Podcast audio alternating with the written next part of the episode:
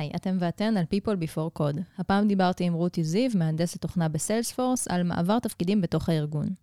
דיברנו על למה חשוב להתקדם לרוחב, למה כדאי לעשות את זה בתוך הארגון, איך מדברים עם המנהלת, ומה הטיימינג הנכון להתחיל לחשוב על התפקיד הבא. שתהיה האזנה נעימה. People Before Code, הפודקאסט של מרכז הפיתוח של סיילספורס ישראל. היי היי, אתם ואתן על People Before Code. בכל פעם נארח כאן עובד או עובדת של סיילספורס שילמדו אותנו משהו חדש. הפעם אני עם רותי זיו, Software Engineer בסיילספורס. מה נשמע, רותי? מה נשמע, מיכל? איך אני אוהבת את הפתיח הזה. איזה כיף, תודה רבה, איזו מחמאה, ואיזה כיף שאת כאן. אה, אנחנו תכף נגיע לנושא המרכזי של הפרק, אבל לפני זה בואי תספרי לי קצת מה, מה את עושה בסיילספורס. אז אני מפתחת תוכנה בסיילספורס. אה, לפני פחות או יותר שבעה חודשים עברתי לאזור של הבקאנד. אה, פיתחתי אוטומציה במשך עשר שנים. תכף נשמע פה. על זה. כמה זמן את אה, בסיילספורס? שנתיים וחצי. מגניב. כיף פה. כיף פה, כן, האמת שגם כיף לי. גם אני מרגישה את זה ואני שמחה שכיף לך. אה, אנחנו מדברות היום על מוביליות פנים-ארגונית. המיקוד שלנו יהיה R&D, אבל זה רלוונטי בעצם לכל התפקידים בכל הארגונים. באיזה תפקיד את התחלת? דיברת על אוטומציה, תכף בואי תני לנו את הסקירה המלאה, וגם איך הגעת לאיפה שאת נמצאת היום. אז אני בעצם למדתי הנדסת מערכות מידע אה, בתואר שלי, ארבע שנים, ואז אה, אה, בעצם נכנסתי לתפקידי אוטומציה. אה, לאורך השנים באמת עסקתי בפיתוח אוטומציה אה, בחברות שונות שעבדתי בהן, ואז אה, התמזל מזלי, והגעתי לכאן. איזה כיף. אה, כן, פיתחתי אוטומציה אה, בצוות שבו אני נמצאת גם היום. שזה מעניין, האמת, אפשר תכף לה- להרחיב על העניין הזה של לעבור תפקיד ולהישאר באותו צוות. אני, אני לא רוצה לעבור מהצוות שלי. אה, הצוות שלי הוא מהמם. איזה כיף לשמוע. אז נהוג לדבר באמת על, על התפתחות, כשמדברים על התפתחות מקצועית, על שני אפיקים. לגובה, שזה תפקיד ניהולי בדרך כלל, ולרוחב, שזה תפקידים אחרים בארגון, הוספת אחריות ודברים כאלה. מה היתרון של התפתחות לרוחב, לדעתך? אז אני אוהבת את איך שתיארת את זה, כי, כי באמת יש לנו שתי אפשרויות. אנחנו יכולים לצמוח לגובה ו- ולהפוך להיות, אה, ולהתקדם בתפקידי ניהול, ואנחנו יכולים להתפתח לרוחב, אה, שזה מה, ש, מה שאני עשיתי בעצם. אה, זה כולל גם לקבל על עצמנו עוד אחריות, וזה יכול לכלול בתוכו גם לעבור לתפקיד אחר. Um, היתרון של התפתחות לרוחב הוא, א', זה, זה מגיע במצבים שבהם uh, יש, זה יכול להיות מחוסר עניין בלהתפתח לגובה, וזה יכול להיות... כי מה, כי אה, אני לא רוצה לנהל, נגיד? כי אני לא מעוניינת באחריות להיות, הזאת? כן, כי אני רוצה להיות hands on, מהמם. ואני רוצה להמשיך לפתח. אמ, ו, ומה שאני עושה עכשיו, זאת אומרת, מעניין אותי ללמוד ולהתפתח במה שאני עושה עכשיו, ולהרחיב את, ה, את הידע שלי והכישורים שלי. אז אני חושבת ש, שהיתרון בלהתפתח לרוחב, הוא שאתה צובר עוד ידע ועוד ניסיון, מהמם. ואתה אה, בעצם מעמיק, you go deep, אתה כן. מעמיק במה שאתה עושה, ו... וזה מאוד מאוד מעניין בעיניי. וזה גם נראה לי באיזשהו מובן לא סותר. כלומר, אם אני מתפתחת לרוחב, אני תמיד אוכל לעשות את המעבר הזה גם לגובה לניהול. ממה שאני שומעת, שכשעולים לגובה, קשה מאוד לחזור ל-hands on, קשה מאוד uh, להישאר בהעמקה יותר של, ה- של התכנים, כי את פשוט עוברת להיות מנהלת, ויש לזה את האתגרים האחרים של זה. Um, אז, אז בשלבים האלה של הקריירה, בדרך כלל יותר נכון לזוז לצדדים. זהו, אז א', אני מכירה אנשים שהתפתחו לגובה, מהמם. ואז החליטו ש... או שהם מתחרטים, או שקיבלו על עצמם תפקידים קצת שונים. כן. גם בהתפתחות לגובה, אגב, אפשר לזוז. להתפתח, גם שם אפשר להתפתח לרוחב, ולהפוך להיות מנהל של אזורים נוספים. מהמם. אבל באזורים של, אה, של התפתחות אה, לרוחב, אה, אני חושבת שמי ש... אה, גם מי, שעוש, גם מי שמתפתח לרוחב, אחר כך אה, ילמד ו- ויבין שזה נתן לו כישורים גדולים יותר מהמם. באיך להיות מנהל. כי כשאתה, כי כמנהל אתה צריך להשקיף מהדברים מלמעלה, ו- ולדעת קצת בכל דבר. את מכירה את הגישה הזאת, כן. שאומרת, אם אני מנהל, אני לא חייב להכיר לעומק את הדברים, נכון. אני צריך אבל כן להבין במגוון מהמם. תחומים ו- ולראות את התמונה הכללית. כן. אז ככה שגם אם התפתחת בהתחלה לרוחב, אתה בהחלט תוכל, זה בהחלט יכול לעזור לך בתפקיד הבא שלך כמנהל. לגמרי. Salesforce זו חברה נהדרת לעבוד בה, די ברור למה בחרת להישאר פה, אבל אם אני חושבת על כל בן אדם אחר בתעשייה, אולי שרוצה לעשות איזשהו shift לתפקיד אחר, אם זה שוב מאוטומציה, נגיד לפיתוח תוכנה, למה לא לעשות את זה בתוך הארגון ולא לחפש? כי את יודעת, יש הרבה משרות בתעשייה. אני יכולה לצאת לחפש את המשרה שאני מעוניינת לעשות אותה בחוץ. אבל למה, למה את בחרת באמת להישאר כאן ולנסות אה, לעשות את השיפט הזה בתוך, ה, בתוך הארגון? כי המעבר הוא יותר טבעי. זאת אומרת, המעבר הוא טבעי יותר, אלה אנשים שאתה מכיר, זה מוצר שאתה מכיר. ואז אתה לא צריך לבזבז את הזמן, במרכאות, על דברים, על ללמוד את דברים שלא קשורים לנתיב שבו אתה רוצה ללכת. Mm-hmm. אתה יכול להתמקד אך ורק במה שאתה רוצה להתפתח אה, אליו, ואתה מאוד מאוד ממוקד. זו סביבה שאתה מכיר, זה חומר שאתה מכיר, זו תרבות ארגונית שאתה כבר מכיר, mm-hmm. והמעבר הוא יותר טבעי וחלק. ומהצד, טוב, את לא, זה לא מה שאת מייצגת כאן היום, אבל מהצד של הארגון, את יכולה לדמיין למה זה, למה זה יתרון? על פני להביא מישהו מבחוץ? כן, בטח. א', זה אדם שאתה כבר עובד איתו. אתה מכיר את הכישורים שלו. אתה יודע מה, הוא יודע מה מצפים ממנו, ואתה יודע מה, מה אתה מקבל ממנו. אז uh, אני חושבת שזה עדיף בהרבה מאשר להכשיר מישהו חדש, כן. ש, שאתה צריך בעצם לבחון אותו מאפס, mm-hmm. ולגדל אותו מאפס. אה, ולוודא אז... שהוא מתאים לתרבות הארגונית, ולא עוד כל מיני דברים שחשובים היום גם בחברות. נכון. זה בעצם ווין ווין לשני הכיוונים. כן. כי יש כאן מישהו שרוצה להתפתח ולגדול, שמכירים אותו כבר, ויש מנהל ש... שיודע מה הוא מקבל. לגמרי. משהו שאני נתקלת בו הרבה, זה בעצם אנשים שרוצים לעשות את המעבר לתפקיד אחר בחברה, או לחפש את התפקיד הבא שלהם אה, בתחום אחר, אבל אה, מגיעים כבר למצב של שחיקה. כלומר, הם מחכים לזה כל כך הרבה זמן, ומחכים לטיימינג הנכון, והשאלה שלי היא, האם יש בכלל טיימינג נכון לעשות אה, מעבר תפקיד? אני חושבת שזה תלוי בכמה גורמים. זה תלוי ב... ב... במצב האישי שלך. זאת אומרת, מעבר לתפקיד אחר הוא דורש מאמץ, והוא דורש אה, השקעה. אה, ואתה צריך לוודא דבר ראשון, שמבחינת החיים האישיים שלך, אתה יכול אה, לעמוד בדבר הזה. זה כולל גם אה, לרתום את המשפחה לעניין, אה, לדבר עם הבן זוג, לומר לו, שומע, אני בזמן הקרוב. אל תבנה עליי. בדיוק. אתה עם הקטנים בערב. אה, אבל זה כן, זה דורש התגייסות כוללת. אמ, אבל יותר מבחינת ההרגשה האישית. כלומר, הרבה פעמים כשאנחנו, לא יודעת, אה, אולי את חווית את זה שאת עבדת עשר שנים באוטומציה, ואני לא יודעת מתי, האם בשנה השביעית או בשנה התשיעית, התחלת להרגיש שאת רוצה לעשות את השינוי הזה, כמה זמן לקח לך לעשות את, ה, את השינוי עצמו, את ה... ממש הצעד הזה לקראת? אה, יש איזשהו רגע שבו אתה מבין ש... שיש, זה יכול להגיע מתוך שחיקה מסוימת בתפקיד הנוכחי שלך. זה יכול להגיע מתוך איזושהי תחושה של, אה, אוקיי, okay, what's next? מעניין אותי ללמוד דברים חדשים. Mm-hmm. אני רוצה להתפתח, לגדול ולהתפתח. Uh, וזה גם יכול לבוא מאיזשהו uh, תכנון מוקדם של הקריירה שלך, שאתה יושב עם עצמך ואתה, ואתה מתווה איזושהי תוכנית קדימה, mm-hmm. ואתה, ואתה אומר, אוקיי, הגיע הגיע הזמן לשלב הבא שלי. אז זה לקח לי, זה התגבש אצלי אה, מספר חודשים, ואז אני זוכרת שדיברתי על זה עם ראש הצוות שלי, ואמרתי לו, אמ, אמרתי לו ש, שהייתי רוצה להמשיך אה, אה, לתפקיד נוסף בעצם, לתפקיד אחר. ו... והייתה שם מוכנות מאוד מאוד גדולה לקבל את זה. זאת אומרת, הייתה שם הבנה מאוד גדולה, ובסופו של דבר, מי שהרים את זה לביצוע, אה, היה ראש הצוות שלי. מהמם. זאת אומרת שהיה פה איזשהו, הייתה פה איזושהי, אה, היה פה איזשהו שיתוף שלי, והיה מישהו בצד השני שלקח את זה בשתי ידיים והוציא את זה לפועל. את אמרת בעצם מקודם שאת נשארת בתוך הצוות שלך, רק עברת לתפקיד אחר, נכון? נכון. אולי שווה להגיד על זה מילה, זה בעצם העבודה שלנו בסקוודים, נכון? נכון. שמאפשרת בעצם את המעבר תפקיד, שינוי טייטל נקרא לזה, אבל הישארות עם אותו צוות, אותם אנשים, אותה אווירה. אה, איך זה היה לך? נכון. אז המודל שלנו הוא באמת מודל של אה, סקוודים. אמ, שמה, כשמה זה אומר בפועל? זה אומר שיש פרסונה, כל, כל איש צוות אה, אחראי על משהו אחר.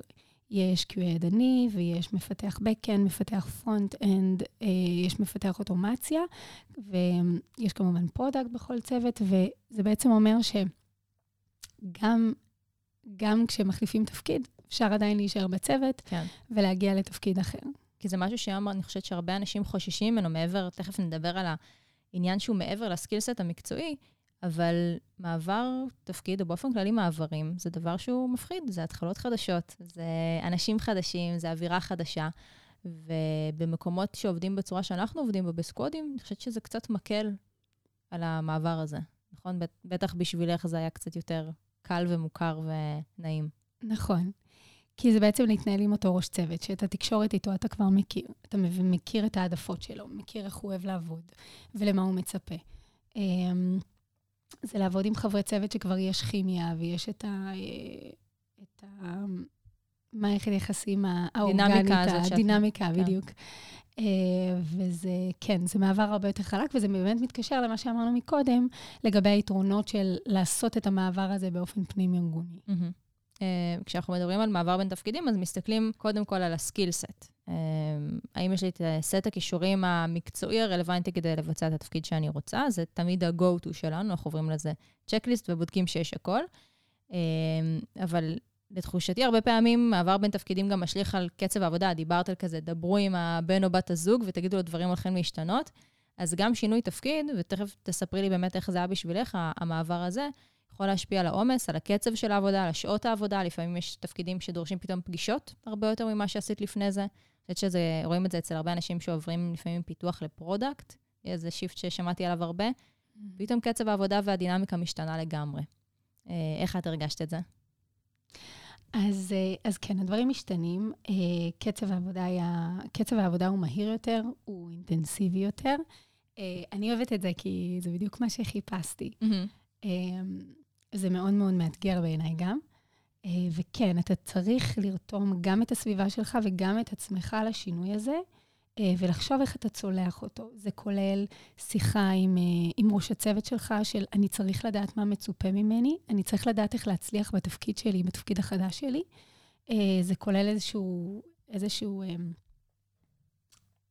איזושהי הגדרה של, של הבהרה של כל הדברים, או בוא נגיד, הגדרת ציפיות עם עצמך גם, כן. של איך אני עושה את זה, וכמה זמן אני משקיע לזה, ומתי אני עושה את זה, מתי אני עושה השלמות אם אני... אם אני צריך. צריך לדבר גם עם אנשים שעושים את התפקיד הזה כדי לשמוע מהם איך נראה היום-יום? כן, שזה עוד דבר מאוד חשוב ש... שאת מעלה פה, שאנחנו כן רוצים לעשות איזושהי בדיקה עם הסובבים שלנו, עם, אה, אפילו עם קולגות בעבודה, mm-hmm. כדי להבין אה, איך אנחנו, איך אנחנו עושים את התפקיד הזה על הצד הטוב ביותר, ולשמוע גם מאנשים שעושים כבר את התפקיד החדש שאליו, שאליו אנחנו מכוונים, אה, איך, מה מצופה ומה מה, אפילו ברמת ה... כמה זמן אתה עובד ביום. כן. איך אתה משלים דברים שאתה לא מספיק. Mm-hmm. אה, מה מצופה ממך. איך אני, איך אני עושה את זה על הצד הטוב ביותר. אז כן, גם... כאילו לי... ממש על אה, מה שנקרא חיי העבודה. בדיוק. לא איך כותבים את הקוד בצורה הכי טובה, אלא איך מתנהלים עם כל מה שהוא לא אצבעות על המקלדת כזה. בול. אה, מגניב. עוד משהו שמעניין אותי, וזה אולי נושא קצת יותר רגיש, נשמע שמהחוויה שלך זה לא היה המצב, אבל בואי ננסה לעשות איזושהי סימולציה. Mm-hmm. נדבר על זה ששנייה מעבר בין תפקידים בתוך ארגון יכול להיות tricky, כי ככל שהארגון הוא, לא משנה, היום גם בארגונים של חמישה, עשרה אנשים, יש פוליטיקות. פוליטיקות, חוסר פרגון, דברים שהם היצר האנושי בסופו של דבר, אה, כמו שאנחנו מכירות. אמ, אז מי, מי האנשים האלה שהיית נעזרת בהם במהלך הדרך? מי את חושבת שאפשר לסמוך עליהם? ואני שמה פה כוכבית, שאת אמרת שהייתה לך חוויה מאוד טובה עם ראש הצוות שלך. אני מניחה שיש אנשים שיגיעו לראש הצוות שלהם, יגידו להם, יגידו לו, אני מעוניינת לעבור uh, תפקיד אחר, והוא יגיד, לא, לא יקרה. לא, לא במשמרת שלי. אז אני הייתי שואלת שאלה אחרת. אני הייתי, אני הייתי שואלת, איך אני יכולה לעבור לתפקיד הזה? או מה הכישורים שנדרשים ממני כדי לעבור לתפקיד הזה, ואיך אני מגיעה אליהם, באיזה טווח זמנים אתה מצפה לזה, mm-hmm. ו- ולמה אתה מצפה. כי, כי לשאול האם אני יכול, זה אחרת מאשר לשאול איך אני עושה את זה. כן, זה לא, את לא צריך לכוון לשאלה של כן ולא, את אומרת. בדיוק. אה, אז אני חושבת ש... אני חושבת שזאת שאלה שיותר מתאימה. Mm-hmm. לגבי פוליטיקה, אני, אני חושבת שהדרך הכי טובה לגשת לזה, זה להתחיל בצניעות. זאת אומרת, אתה, אתה מגיע צנוע, ואתה מגיע כתלמיד, כי מהמם. אני רוצה ללמוד. אמ, את יודעת, רובין שרמה אומר ש... אמ, תמיד תבוא כתלמיד. כן, גם beginner's כשאתה גדול. mindset. בדיוק. אה, זו הגישה. נכון. אז אתה תמיד רוצה להגיע, או אני לפחות מרגישה שאני רוצה תמיד להגיע כ, אה, כתלמידה, מהמם. כדי אה, ללמוד כמה שיותר. כאילו, הגישה לא צריכה להיות, אני, הנה, אני יודעת, אני מוכנה, תן לי לעבור לתפקיד, אלא, כמו שאת אומרת, מה אני צריכה לעשות כדי להיות qualified לתפקיד שאני מעוניינת בו. נכון, כ-work in progress. אני רוצה ללמוד, אני רוצה להשכיל, אני רוצה לדעת. אני אשאל את השאלות כשאני, כשאני ארגיש שאני לא יודעת, אה, ואני אצטרך שיהיה להם אה, מענה סבלני בצד השני, כן. גם מחברי הקבוצה שלי, גם מראש הצוות שלי ומכל מי ש, שמעורב בתהליך. אה, ואני גם אקח על עצמי את, ה, את התהליך הזה של הלימוד. זאת אומרת, אני, אהיה all in, ואני אקשיב, ואני אכתוב, ואני אה, אעבור על הדברים אה, פעם שנייה אם אני צריך, אה, כדי להצליח בתפקיד הזה. איך, איך מנתקים לדעתך את העניין היותר רגשי? כי בסוף את יכולה לבוא למנהל צוות ולהגיד לו, איך אני יכולה לעבור תפקיד, אבל הסאבטקסט הוא, אני הולכת לעזוב אותך. אז, אז כאן באמת זה, זה איזשהו עניין שהייתי לוקחת לארגון עצמו. כי, כי אני חושבת ש... אני חושבת שהיום הארגונים מבינים ש, שלעשות את ה... שמעברים פנימיים זה חלק מלגרום לעובד להיות מאושר. זאת אומרת, זה, עובד צריך לממש את עצמו. ואם הוא לא יעשה את זה בתוך הארגון, אז uh, הוא כנראה יעשה את זה מחוץ לארגון. נכון. זאת אומרת, הנקודה הזאת ש, שעובד מרגיש שהוא צריך לעשות איזשהו שינוי, היא כנראה שהיא נקודת אל-חזור. כן, ואו שהוא יעשה את זה איתך, או שהוא יעשה את זה בלעדיך. לגמרי. אמ, נקודה ממש, אה, נקודה ממש טובה, האמת. אה, וזה מוביל אותנו גם לסיכום של הפרק הזה, ואני אשמח שאנחנו ננסה לתת שלושה טיפים למי שעושה מעבר בין תפקידים בתוך הארגון. אז אני חושבת שהדבר הראשון שאת דיברת עליו, והוא מאוד חשוב ואולי בלתי נפרד, זה להתוות איזושהי תוכנית כללית, שבה אפשר אה, לצעוד איזושהי תוכנית אה, קריירה כללית כזאת. נכון, והטיפ השני שהייתי נותנת זה, זה באמת לרתום את כל מי שאפשר אה, לצדך, אה, כי, כי אתה רוצה את האנשים לידך. אתה רוצה את ראש הצוות, אה, שיהיה engaged לתהליך שלך, אתה רוצה את החברים שלך לצוות, שיהיו סבלנים לשאלות שלך, אה, ואתה רוצה את המשפחה שלך, שתוכל לתת לך גיבוי מאחור. כן. אה, לגמרי. אז כן, זה הטיפ השני שלי. והשלישי, דיברנו, אולי תרצי להרחיב באיזה מילה שתיים, לוודא בעצם שהתפקיד החדש יתאים לאורך החיים שלנו, לא רק לסקילסט המקצועי. נכון, אנחנו רוצים ש... צריך להיות שם איזשהו תהליך חשיבה בהתחלה, של, אה, של האם אני יכול לעמוד בזה. זאת אומרת, האם אני, האם במצב אה, האישי שלי, ב mindset שלי, אני יכול לעמוד אה, בתהליך שהוא, שהוא למידה, שהוא קצת להתחיל דברים מאפס, אה, של אה, להיות, לחזור להיות הסטודנט. כן. אה, ו, ואני צריך להרגיש שזה, שזה שם מבחינתי, שאני מוכן לזה. מעולה, יש לנו את זה. אה, אנחנו מסיימות כל פרק באיזושהי המלצה אישית. מה ההמלצה שלך? ההמלצה שלי היא לקרוא את הספר אה, היחסית חדש של רובין שרמה, The 5am Club. אה, בספר הזה הוא מדבר על, אה, על איזשהו ריטואל בוקר קבוע, אה, שכדאי לעשות. קמה שכולל כל בוקר גם- בחמש? לא תמיד. אוקיי. אה, משתדלת, אחרי שקראתי את הספר הזה, אז כן, הייתה לי תקופה שקמתי כל בוקר בחמש. אה, גם שש זה מאוד. מרשים, נגיד, אם את מצליחה. עד שש ו- עד שבע כבר הייתי מוכנה לגמרי, לבושה מאופרת. מעולה. והכל מתוקתק. אמ, הסיבה שאני ממליצה על הספר הזה היא בגלל ש... שכשעוברים לתפקיד חדש, כדאי לקום מוקדם בבוקר, עם המון המון אנרגיות, כן. מוכנים ליום החדש, כי, כי יש הרבה מה ללמוד. צריך להגיע... לגמרי. בספר הוא מדבר על שנץ באמצע היום או משהו כזה, שאמור לפצות על החמש בבוקר הזה, או נכון. שאמורים להיות ערים פשוט עד לא 11 בדיוק. בלילה? לא בדיוק שנץ, אוקיי. הוא מסביר ש... שכדאי לעזוב את הדברים ולצאת לאיזושהי אה, פעילות ספורטיבית. של 20 דקות בצהריים. אה, הוא ממליץ, הוא ממליץ, יש, לו, יש לו שם הרבה המלצות. סבבה, כמו, שכנעת אה, אותי, אני... ארוחת צהריים קלה, ואז לצאת בשלוש לעשות 20 דקות אה, ריצה כדי לחזור. אה, ולהמשיך לעבוד. נשמע כמעט אוטופי, אבל אני יודעת על הרבה אנשים שחיים אה, לפי המתודה הזאת, אז אה, שווה קריאה. נשים את זה בתיאור של הפרק. רותי, איזה כיף שבאת, למדתי המון, איזה ושיהיה כיף המון להיות בהצלחה. כאן, מיכל. ביי ביי. ביי.